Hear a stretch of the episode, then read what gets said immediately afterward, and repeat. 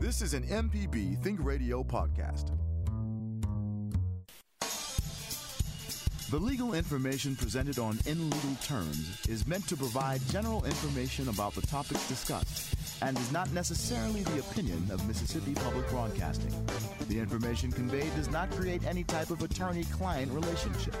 Please consult an attorney provider before making any decisions about your specific legal questions.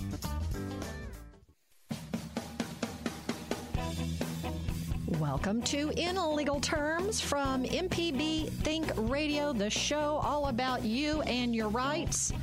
Our host is Professor Richard Gershon of the University of Mississippi School of Law. I'm Liz Gill. And Professor Gershon, hello. How are you doing this morning? Good morning, Liz. It is uh, great to be here this morning with you. A beautiful day here uh, throughout Mississippi, and um, we're happy to welcome Eric Brown, attorney uh, Eric Brown, to the show today. He is general counsel for the Mississippi Department of Public Safety. Uh, and uh, Mr. Brown, good morning. I know I know you've been a public defender, and uh, uh, and also you work with the Mississippi Judicial College as well. But could you tell us a little bit more about your background and uh, how you came to work with the department?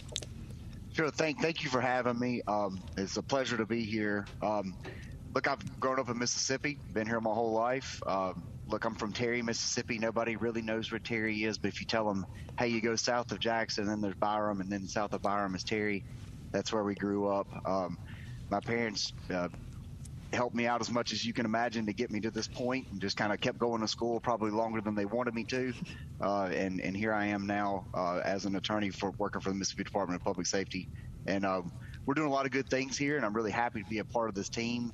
Uh, it's it's very uh, very beneficial uh, job to work with because we honestly believe that we can try to help as many people as possible by understanding issues that they're having in the general public. And if they can bring them to our attention, then it's our job to try to help as much as we can. Well, let me ask you something. You, you went from being a public defender to uh, mm-hmm. now uh, serving in, uh, in, you know, as the general counsel for the Mississippi Department of uh, uh, Public Safety. How does one do that? I, I, know I have students who listen and they want to know about career paths for lawyers. How how, how do you get in? How do you become general counsel for um, the, the you know a state department like the Department of Public Safety? It's, it's funny you asked that. I, I, probably say this way too many times, but I think 25 year old Eric would have not liked this job as much as 42 year old Eric likes this job. Um, when I was uh, in undergraduate uh, school and obviously through law school, I wanted to do anything I could to get in the courtroom. I really, really liked the idea of the psychology of jury persuasion and trial advocacy and this understanding that you really can get better at this if you work at it. And I spent a lot of my time in law school probably with way too much time in the courtrooms learning what people were doing and what I thought I maybe should not do. That's kind of set me up on the path that I was on to take a position that put me in the courtroom. While I was there, I had some worthy adversaries on the other side. Um, and some of those that I worked as an adversary against asked me later on in my career, hey, would you like to come over here with us and help us at DPS what we're doing? I honestly had to look it up to see what they were doing, uh, to see what divisions the Department of Public Safety represented and what that meant. And the more I looked into it, I thought, this is something I would be interested in doing now at this time in the career. So that was in 2018 when I, when I made the move over here, and now I've been here for about three and a half years right? And and uh, we, you know, one of the things that uh, the Department of Public Safety does that most people know about is licensing for drivers. And we had a show in the past about real IDs. Can you please remind us about what real IDs are and why they're important? Sure. So uh, I think there's a, a lot of information out there for people to access, and some of that might be correct, and some of it might be a website that's putting things out there that might not be exactly what you should. So I like to tell everybody try not to get your legal advice from Facebook, try not to get your legal advice from Twitter, and try to go to the source as much as you can. Uh, and this basically comes from uh, federal guidelines that have been provided to the states um, as far back as after 9 11. Um, I think y'all hit on this the last time you talked about this, Professor, but you know, the 9 11 Commission made it clear in their report hey, we've got to do better on this. And we've got to put some standards out there for the states to follow and what is it we can do to provide some help to those states. Um, and in a nutshell, they they basically said you know, secure identification should begin in the United States. The federal government should set standards for the issuance of birth certificates and source of identification, such as driver's licenses. And before this, you really had a lot of different states doing a lot of different things when they were issuing licensing. And so you didn't have a set standard across the nation. And what we have now is a set of rules and guidelines that say, hey, if you're issuing a license or an ID to someone, here are the requirements you must have for it to be a federally backed real ID. And that real ID uh, basically, uh, in a nutshell, says, hey, we know this person is who this person is. We have gone through the process to verify their identity. We know who they are. We know their date of birth. This person on the license is actually this person. And before then, I don't know that you could say that as much. Um, I'm sure that every state was doing everything they could, but there really were not a lot of requirements out there that, that put them in a place that we're in now. Well, and so we know, I mean, 9 11, obviously, that was, it's uh, hard to believe but it was 20 some odd years, almost 21 years ago. Um, and, and we're just now implementing real IDs. Um, COVID derailed some of the timing of that implementation. Can, can you tell us when, when will we need uh, uh to, before we can get on an airplane, um, a, a real ID to travel? Yeah, so the enforcement date is May 3rd of 2023. Uh, the federal government has, has obviously cha- made that change quite a few times along the ways. Uh, and basically, the problem was states had issues with getting these this implemented. Uh, Mississippi's way ahead of the game, to be quite honest with you. Um, our numbers across the state are probably higher than most other states because when this started coming down, the administration back then made the decision of like, hey, let's let's transition what we're doing to issue real ID now. Let's not wait till later. Let's do it now. So most people probably have a real ID in their wallet and they don't even realize it. Um, if you prevent, if you provided your birth certificate, your social security card, or a document that had your social security number on it, and you provided two proofs of residency when you received your license way back when, we've got those on file. And so when you come in to get your license or get an update or renewal, uh, we can see that we've already got those uh, documents in place, and we'll then issue you an ID that has that gold star that everybody's looking for. We're talking today with Eric Brown, General Counsel from the Mississippi Department of Public Safety. We're talking about real IDs, but we're also learning what the Department of Public Safety uh, goes on there and what you may need to know. You can email us your questions. That address is legalterms at mpbonline.org. Eric, remind us, uh, Professor Gershon did mention we'll need it to fly uh, as soon as this May 3rd, 2023 happens. To get on uh, any kind of commercial airplane, you'll either need a real ID or a passport. Is that right? Yes, ma'am. So basically, you'll need a real ID to do three main things accessing certain federal facilities. You know, most people won't run into that problem, but accessing uh, certain federal facilities is going to require you to have that real ID. The second thing is, which most people will run into, is boarding uh, any federally regulated commercial aircraft. And what that means is, even if that uh, that flight is only a domestic flight and is only going to go from Jackson to Memphis, you're still going to have to have that real ID because it's backed from that federally federally regulated commercial aircraft.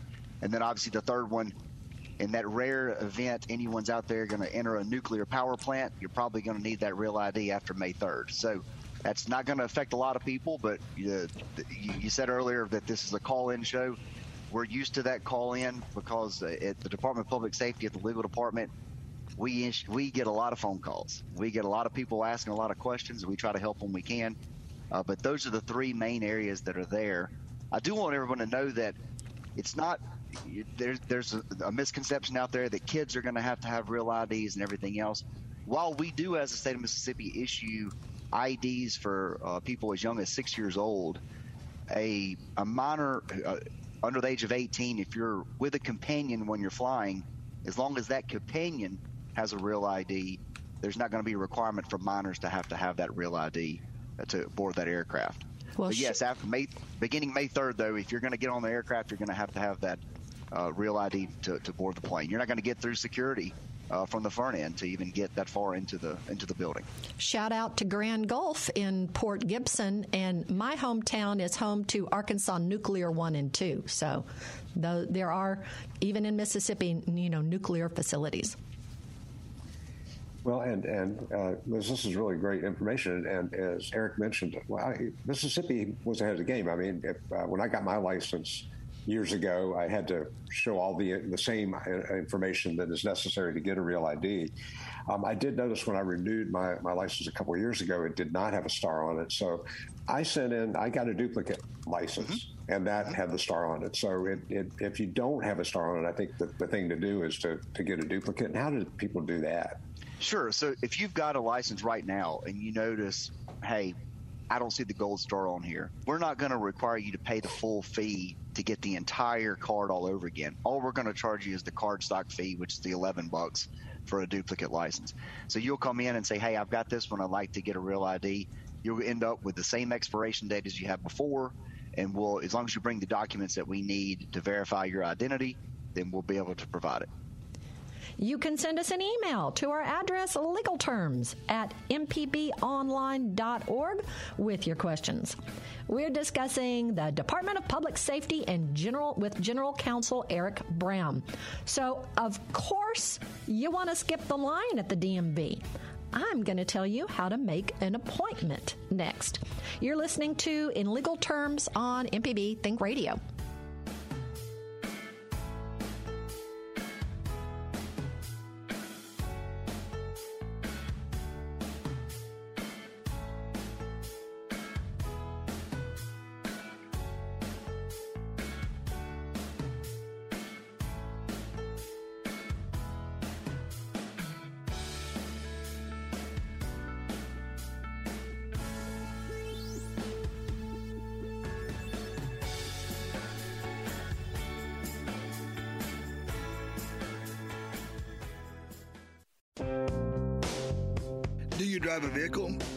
Find autocorrect helpful, especially on Coach Charlie's tip of the week. Listen to our podcast with me, Coach Charlie Melton, on any podcasting platform or on the MPB Public Media app.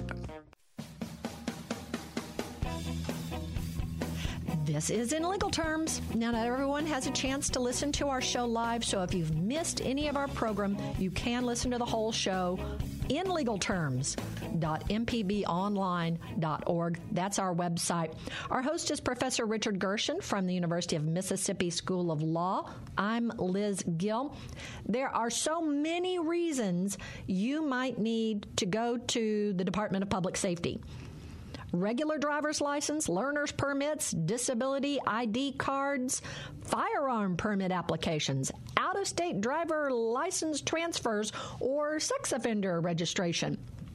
But if you start with ms.gov,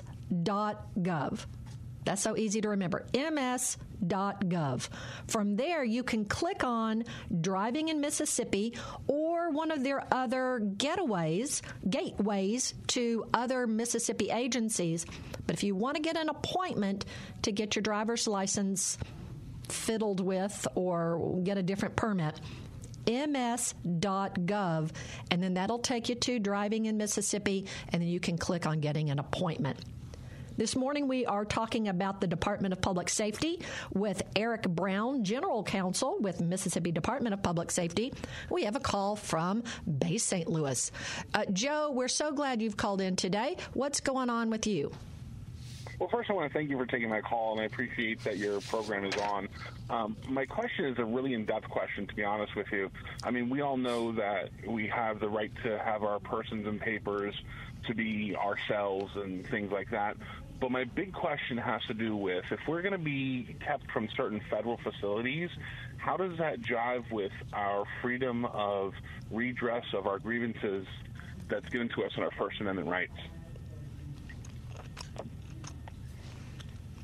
Well, I, I, if I can, um, maybe I'll, I'll, take a shot at that. I mean, one, one is, uh, you know, our First Amendment rights are, are not unlimited. I mean, no, you know, the, the First Amendment rights to speech, uh, uh, and, and, so you know, there are time, place, and manner restrictions that, that uh, so, so, you know, if I want to, if I want to. Uh, uh, protest at City Hall, typically I can do that myself. But if I want to have a, a, a group of people come, we, we probably need to get a permit. We probably need to uh, make sure you know that we're not going to block traffic or, or, things like that. So there are those kind of restrictions, um, and you know there are. Um, I mean, I think you know to get on a plane. Uh, we give up some rights uh, to get on a plane, to to be searched, and to be. I know that's not First Amendment, but uh, because we know that um, you know safety and, is, a, is an important aspect of, of flying and and uh, you know and so as we mentioned 9/11. So I do think you know it is it, there's a balance there and. Um, uh, you know, having an ID to get into a federal facility, you know, a driver's license with a real ID stamp on it, when most when most states are going to be um, providing those, is is a small thing to have to do to be able to get into that that facility. Um, Eric, did, is, do you want to add anything to that, or? I would just say generally that the Department of Public Safety has no real official stance on on, that type of issue. But I would remind anyone, just as a regular attorney, that I think the issue is reasonable access. Right? You know, it's not about just full fettered, unfettered access to a building. It's reasonable access to it. So I think uh, in any issue where there's a, a state agency that issues credentials, uh, which, which, is what Department of Public Safety is, we issue those credentials, which then allow that person to be in compliance with any regulations that other agencies or other uh, federally owned buildings have. Thank you, Joe. We appreciate you calling in. And Eric, with COVID, all kinds of changes have happened you don't have to take a driving test for your license anymore. What's that about? Yes, that's a good, good, good question. I get that one quite a bit. Uh, I don't know that that one had much to do with COVID, but I would say this: uh, I'll, I'll ask everyone who has a license to go back in the memory bank and think of the time that you took your driving test and and and and just remind yourself how in depth that driving test was. I remember being uh, 15 years old and driving in Cook Center in South Jackson off the McDowell Road in a parking lot where I went to the end where there's a stop sign. I took a left. I took another left and turned back around and came in, and all of a sudden I was deemed a, a, a, wonderful driver, worthy of an ac- access to a to a driver's license. The reality is that no one really learns to drive during the road test. Uh, people learn to drive by having behind the wheel um, experience with another driver. And the way that we have it set now is the statute was amended. Uh, 63 133 was amended back in 2020, and it said in lieu of the driving test, a guardian parent can uh, attest through affidavit by saying, "Hey, I've been with this person for at a minimum of 50 hours of driving, and they have an idea of what they're doing, and they'll be okay." Uh, just like anything that comes through experience, I don't think anyone has really learned to drive through the road test. I think you on the first end of the uh, of that process is obviously the written test. The written test is still there, so anyone that wants a, a driver's permit is going to have to be tested to understand they know what they're doing. Uh, but then that that experience comes through the permit. We have a call from Yazoo County. It's Bobby. Bobby, we're glad you've called into In Legal Terms today, where we're speaking with Eric Brown, General Counsel from Mississippi Department of Public Safety. What's your question or comment? I have a concealed carry firearm permit, and I've had it probably 28 years. And they have something called an enhanced firearm permit. Does that give me the right to go on private property where there's a like a place of business where they have a no firearm permit, uh, no firearms allowed.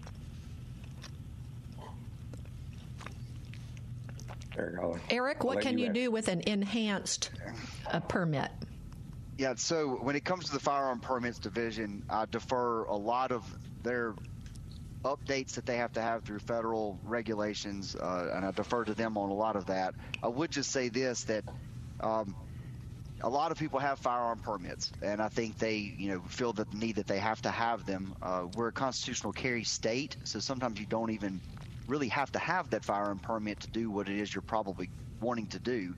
That enhanced carry permit is not going to allow you to violate any other issues out there, but it's going to give you um, a little bit more access than you than you have. So what I will say is this, and I hate to say this, Bobby, these are all case by case scenarios, and I don't want to give a blanket statement that then uh, is then perceived to be advice on something else. And typically, to be quite honest with everybody, the Department of Public Safety doesn't give advice on to individuals on what they can or cannot do with it. we'll give you the law, uh, and we'll try to provide you as much access to the information as possible.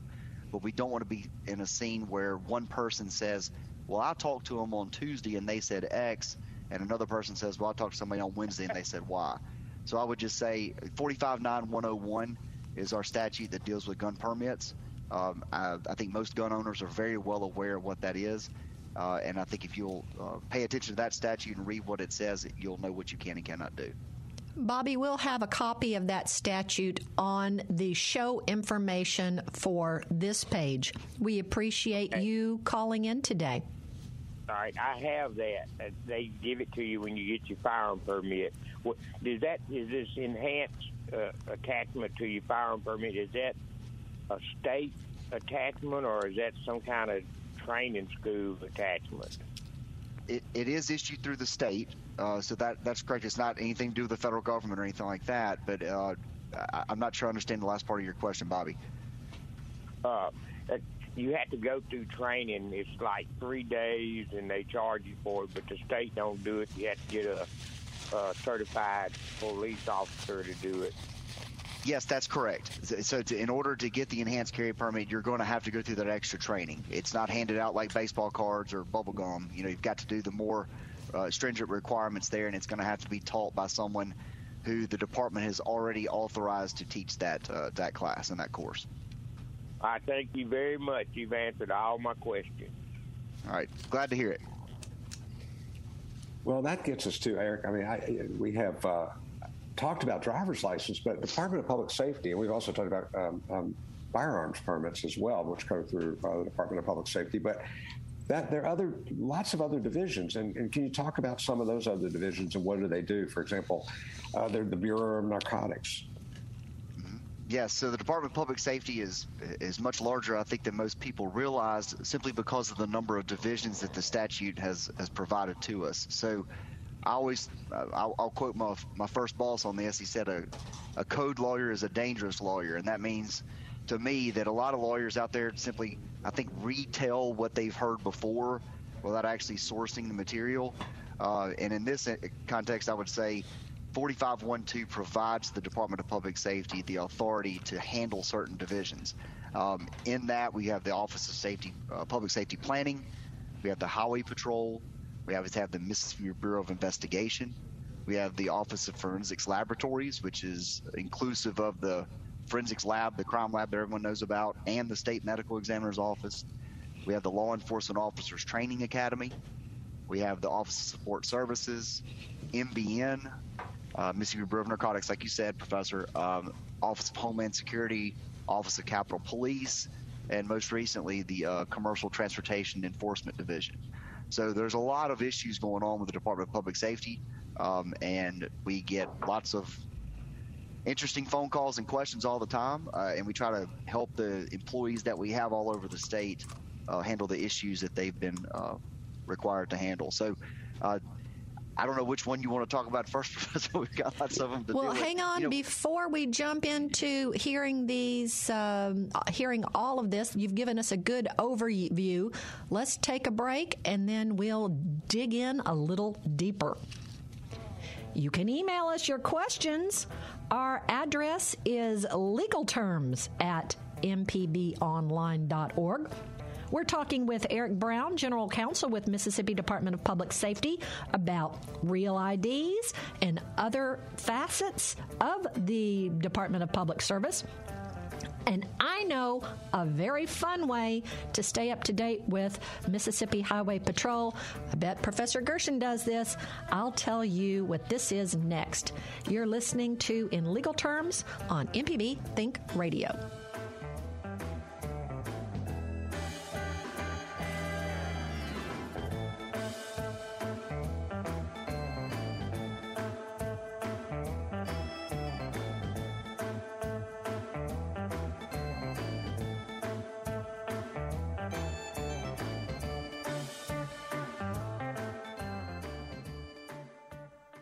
Join us each week for Everyday Tech on MPB Think Radio. We have an IT expert, a computer repair ace, and we troubleshoot your problems on the phones as well. Everyday Tech, Wednesdays at 10 on MPB Think Radio. Download the podcast now or listen on YouTube on the MPB Think Radio channel.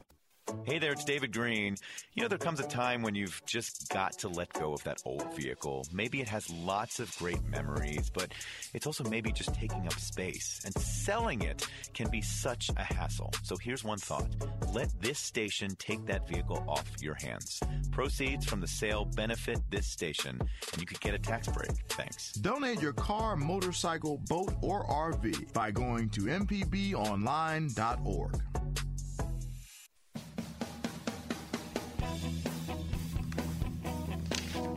You're listening to In Legal Terms on MPB Think Radio. Professor Richard Gershon is our expert host. I'm Liz Gill. We do hope that you'll subscribe to our podcast, or you can just find MPB Think Radio recordings at mpbonline.org slash radio. This morning, we're talking about needing a real ID with our guest, General Counsel for the Mississippi Public Safety Department, Eric Brown. Now, if you would like to stay up to date with road conditions, Mississippi good news, just follow on Twitter at MS Highway Patrol. We do have an email question. This one is from Jacqueline. Jacqueline is transitioning to Mississippi after retiring from the Army and has a real ID issued in Virginia is that is not expired. Does uh, Virginia need to provide the same documentations again for verification in Mississippi? Eric, is this something that you can speak to? Do individuals who are getting a who are moving to Mississippi, do they need to bring in all of their documents again, or can a real ID just transfer? Yeah, typically, if you've already received a real ID backed credential from another state, there will be no issue in getting that one issued here in the state of Mississippi. There may be a question though. So, even though you've got it and, and everything's on the on the up and up, you're more than likely going to be just fine but there could be an issue within our system that when when trying to get those documents from the state of Virginia to verify what they have, it could be you know like we have issues with the computers and everything else, uh, where we would need to ask you to bring that back in uh, to verify. But for the most part, that's not going to be a problem. If a state has already issued a real ID and you move to our state and then get a state issued credential from Mississippi, it will also have that real ID uh, backing. Well, and I know just from public uh, personal experience with my son who's moving states and moving jobs, you need to keep that social that original social security card and that original birth certificate handy where you can get at so it doesn't get lost and in case various individuals might need to to take a look at that in an official capacity. But hang on to it, don't lose it, but keep it handy. We have another email this one is from Eric. Uh, and I don't know, uh, uh, or no, this one, no, this is this was saying, "Go, Eric." Okay, um, this one, I think his name was Jordan. Uh, how has Skip the Line program affected the speed and efficiency for people to obtain their driver's licenses since the program began. I'm just going to go ahead and say I have wasted two entire days with kids getting licenses from eight in the morning to four in the afternoon being at the DMV. So the the skip the line. Have you had water cooler talk? Do you know how this uh, has worked out now? Sure. So I would like to think that, that your issues were prior to the past two years. Is that right? So okay. So because in the past two years, it feels like we've made moved mountains as far as uh, making things better for customers. Instead of looking for ways to make it more difficult for people to obtain credentials, we've really uh, shifted our our focus to customer uh, to the customer. What can we do to help them? The Skip the Line program has helped so much in so many ways. Now you can go online, make an appointment, and when you get here, you literally get to skip the line. You will then maybe upset the four or five people that are standing in front of you, but you're going to be given deference because you took the time to make that appointment. So when you make that appointment and, and you show up, you're going to get to skip the line. uh, and get that license or get the, the work that you need done here. I like to remind everybody that a lot of times people show up at our brick and mortar locations when it's possible that what they're wanting to do is a function that we can accomplish uh, online. So before you make the trip for however long it is to get to the Driver Service Bureau location closest to you, check the internet to make sure that what you want to do is not something you can do online. Fantastic. We now have a call. Uh, let's go to Olive Branch and speak with Rick. Rick, we're so glad you called in today. It's a great day. We've got Eric Brown, General Counsel for the Mississippi Public Service Public Safety Department, as our guest. What's your comment or question? Well, I, and I hope uh, I hope what I'm asking is in line with your program. If it's not, you can tell me to shut up and I'll go away. But anyway.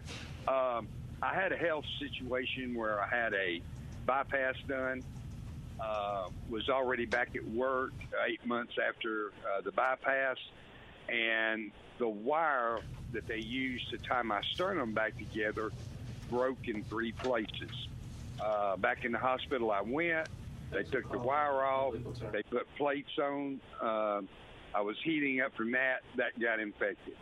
Uh, they ended up taking my sternum completely out and now my quality of life just absolutely sucks. I mean, I'm, I'm back at work, uh, but that's not a good thing because of the ki- type of work that I do. I'm not looking for advice. I'm looking for an opinion. Is this something that I need to see an attorney about? I can I can pose it to him. I can't. Professor Gershon. well, I'm sorry you're going through all that. That's you know that sounds horrible, and we you know that's I definitely you need to, to talk to a lawyer about that um, because you may have a cause of action. I can't give advice on that, um, whether you do or not, because I you know I don't know the facts completely. But um, it sounds like you need to talk to a lawyer, and a lawyer uh, could uh, could give you the, the appropriate advice about what to do from there. Right. Uh, but I may, mainly hope you go ahead.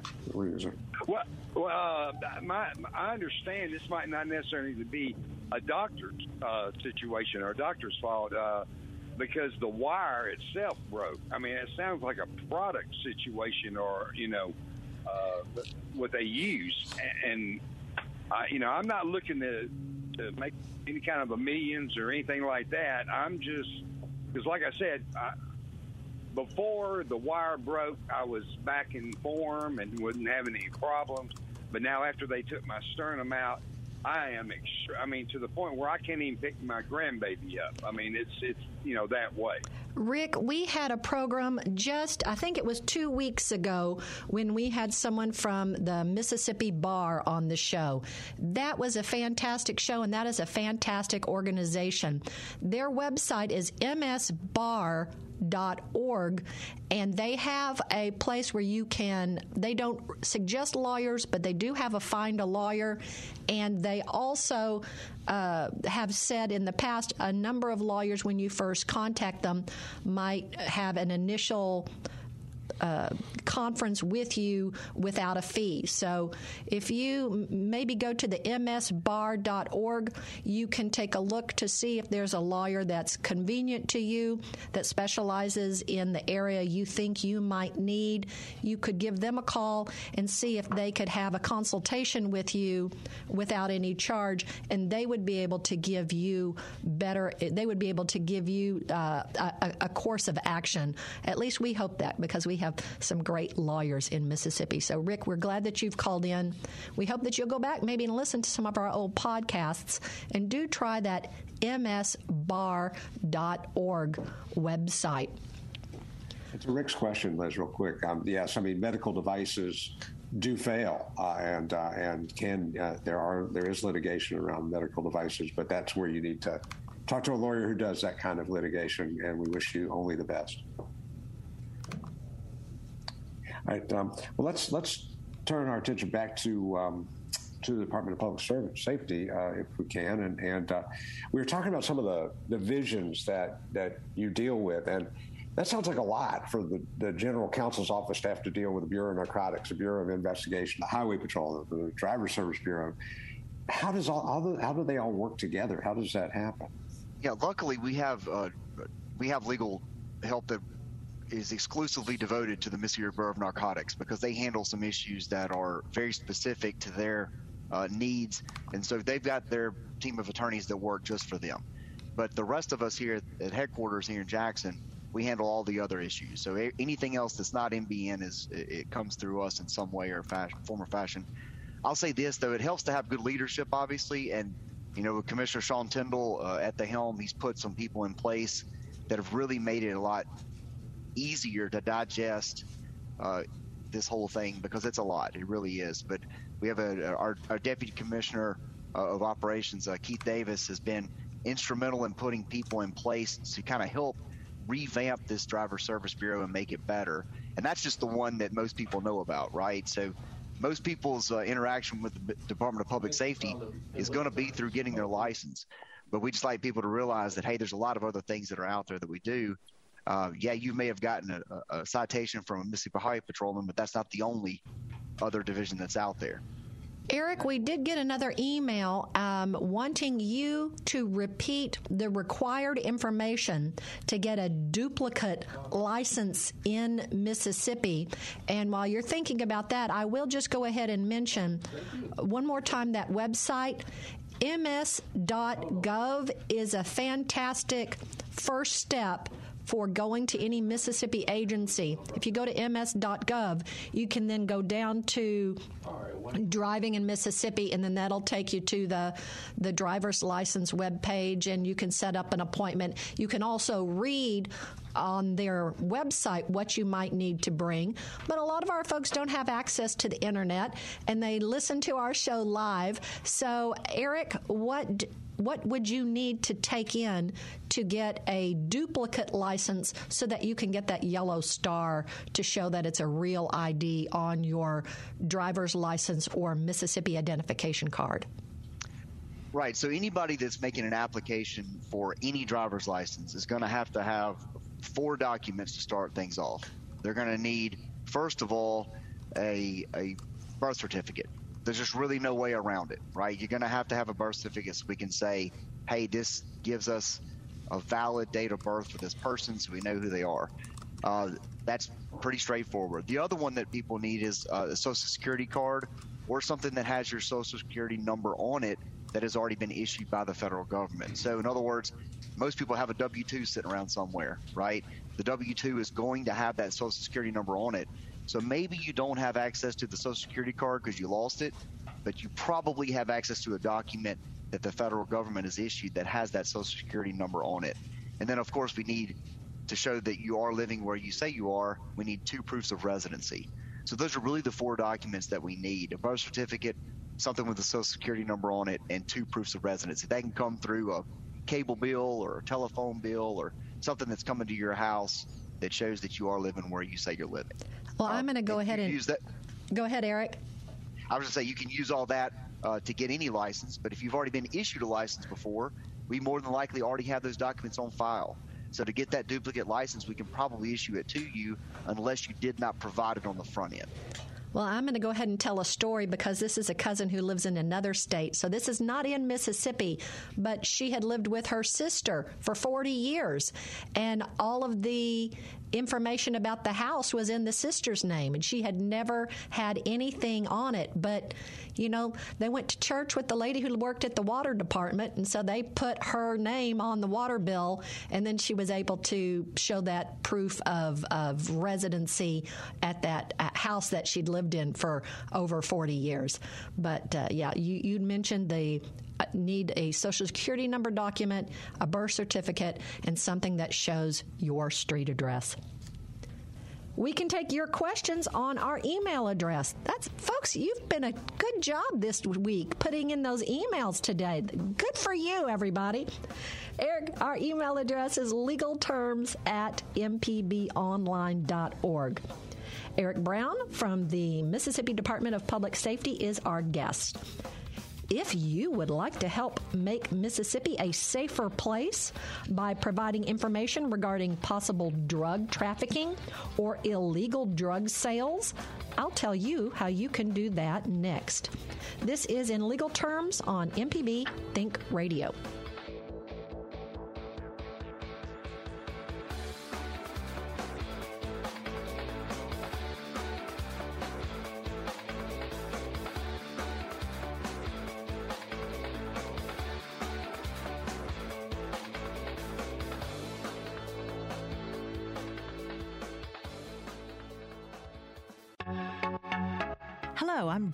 Nancy Lottridge Anderson, president of New Perspectives, a fee only financial advising firm and co host of Money Talks.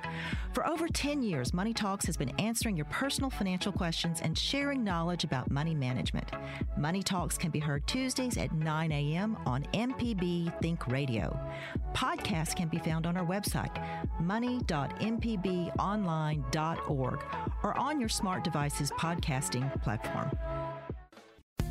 This podcast is a local production of Mississippi Public Broadcasting and depends on the support of listeners like you.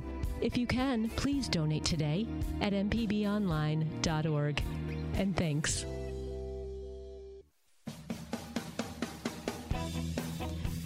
Thank you for being part of In Legal Terms. If you've missed any of our program, you can listen to the whole show on the MPB Think Radio YouTube channel. It's available on the MPB Public Media app, as are most of our local shows. Our host is Professor Richard Gershon from the University of Mississippi School of Law. I'm Liz Gill. At 11 a.m. Central on Tuesdays, following our over the air broadcast, you can hear Southern Remedies, relatively speaking, with Dr. Susan Buttross on MPB Think Radio. So we mentioned that the the Department of Public Safety is over a broad range of departments, and one of them is the Bureau of Narcotics for Mississippi. And so, if you have any information to help keep Mississippi safe, you could call their tip line. That is 1 800 844 6272. Once again, the Bureau of Narcotics tip line to help keep Mississippians safe is 1 800 844 6272. Real quick, before we go to the phones, we had uh, a question in the studio, Eric. If a individual is going to get their learner's permit if they're under 18, uh, their license, if they're under 18, do they have to have something that shows their address? Yeah, so we're going to have to have a school verification form uh, unless they are not no longer in school. So that'll usually work with that. But typically, what will happen is the parents will come in with them or provide some kind of uh, help in that area. And then when they're a minor, it's it's it's okay. You know, we understand they're not going to have bills uh, sent to 16 year olds unless you're making your kid pay your cell phone bill. You know, it'd be nice. But if you're not, it's okay. Parents come in uh, they sign off on their application uh, and help out with that process. Now, what if they are 18 and four days? What if they've now become 18? Sure, but they, they if they're still living at home with their parents, uh, that that should be no problem at all. Awesome. We did have an email, and this was someone wanting to know about auto license plate fees.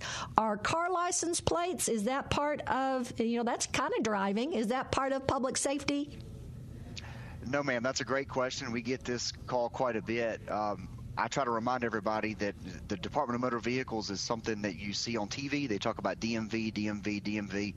Uh, the state of Mississippi has a DSB, the Driver Service Bureau. So we don't do anything with the vehicles here uh, as far as uh, license plates go. We deal with the credentialing for the actual individual, for the person itself. So the way to think about it is if you're talking about the person, whether it be the license, the ID, the gun permit, uh, the sex offender registry card, the provisional license, any of those things are going to come through the driver through the Department of Public Safety and the Driver Service Bureau division. When you're talking about the vehicle itself, uh, with the exception of salvage vehicles, almost all of that is going to go towards the Department of Revenue. Well, I'll email Ruth back where she can hear her portion of her, her question answered on this show later this afternoon. Let's go to Hattiesburg and talk with Gloria. Gloria, we're glad you've called in to in legal terms today. What's your comment or question? Uh, two short things. I was wondering uh, if the gentleman could explain why they took out the machine where you could just walk up, put in what you need to put in if you're replacing like a lost driver's license or renewal. Uh, our our um, service does not have it anymore, and um, that and that appointment situation is just beautiful. Oh, isn't I'm glad it? to hear oh, that- it's a, I'm that's a to hear that you game like it. changer, Gloria. Uh, Eric, what I've seen those. You, you, you, they have like a little curtain that you could stand behind and get your picture taken, and it was a little ATM kiosk thing. But uh, those are uh, being taken out. Is that right? Yeah, i in a nutshell, what happened with those is, you know, software and, and, and hardware obviously has to be updated all the time. Uh, and when those need to be updated, some of those kind of didn't get updated when they should have been. And so we ended up having more problems with the kiosk than we than it was actually helping out with. So what we decided to do was let's pull the kiosks out and let's make the lines shorter, right? So let's let's let's maximize our digital imprint, our footprint out there for everybody to use. So let's let's push those kiosk functions to the website. Uh, and so basically, what you could do with a kiosk, you can do on the website now. Uh, and then we shorten those lines in the actual location so you can get the help that you need. What we really ended up having, to be honest with you, was an employee that had to stand by the kiosk and help everybody with the kiosk. And so that really wasn't maximizing efficiency. So it took some leadership to look at that and say, hey, let's really figure out if this is helping or not. Uh, and so I think that's where we are now. Remember, and if you have trouble with uh, things online, ask a family member, ask somebody from uh, your church or a neighbor, a trusted individual who might help you. This is just Liz Gill's advice. So many things you need to do over the internet now, and if you don't feel comfortable with that, I hope you have a trusted individual in your life that you uh, feel safe helping you with that. Let's take our last call of the day and go to Florence and speak with Wayne. Wayne, we're glad you've called into in legal terms today. We've just got a few minutes left. What's your comment or question for Eric Brown? I'm surprised that nobody asked this question, but what about the undocumented illegal immigrants driving around in Mississippi? What are you going to do? Uh, how they don't get a driver's license? You don't have a, a special one for uh, illegal people? So I'm, I'm not going to speak to whether they're here legally or illegally. I don't know the status of that, but what I can say is that this, the Code of Federal Regulations, which provides us the guidance that we need to determine whether or not we can issue them a credential, lays out a lot of different exceptions there. So it's not only a Social Security card. I say Social Security card because that's what usually applies to most people out there. But that statute that uh, talks about lots of different ways you can use uh, that you can provide that identity that you can, excuse me, pro, uh, prove that identity. And one of those comes through um, uh, different uh, credentials that are issued to those that have immigrated to the, the country legally. Um, so in that in, in that case, you're going to have someone that's going to be able to provide uh, other documentation other than a social security card. Some of that comes through. Um, there's different forms, obviously, the Department of Homeland Security and the federal side issues to those people, uh, and they can use that to to get that real ID. Well, and I'm glad you don't have to, if you're visiting someplace, you don't have to get a driver's license because I know we've, you know, rented cars overseas or something and had to uh, drive, and we haven't had to get a, a driver's license in other countries if you're just visiting. I, I have one thing I want everyone to hear. If you don't hear me say anything else, I would like everybody to take out their license and look at the address that's on it. If your address that's on your license is not where you're living right now, you need to go to the Driver Service Bureau and change it. All right. The only way that the Driver Service Bureau and the Department of Public Safety knows to get in touch with you is through mail. And by statute, we're required to do it that way. So if we're sending mail to an address that you no longer live, it's not doing any good. So you need to make sure you update that. That's even if you moved within the state and you just simply live in another county, or if you live on another street, you still need to come in and provide that update to the address that's on the license. Uh, that's by statute. It's not really our suggestion. It's more of if you've made a move within 30 days, you're supposed to get that uh, changed so that we know how to get in touch with you, and that's the way we do it.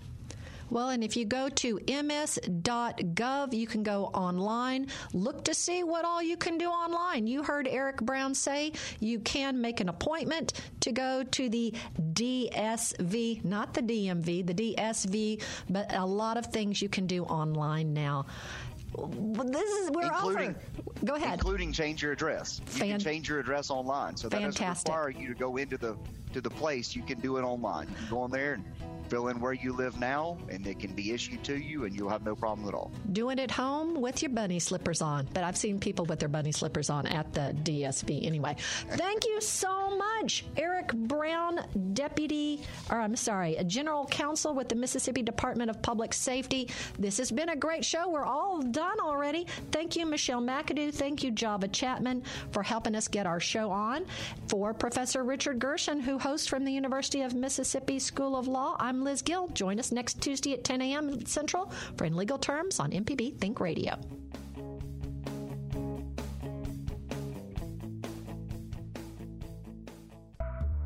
This is an MPB Think Radio podcast.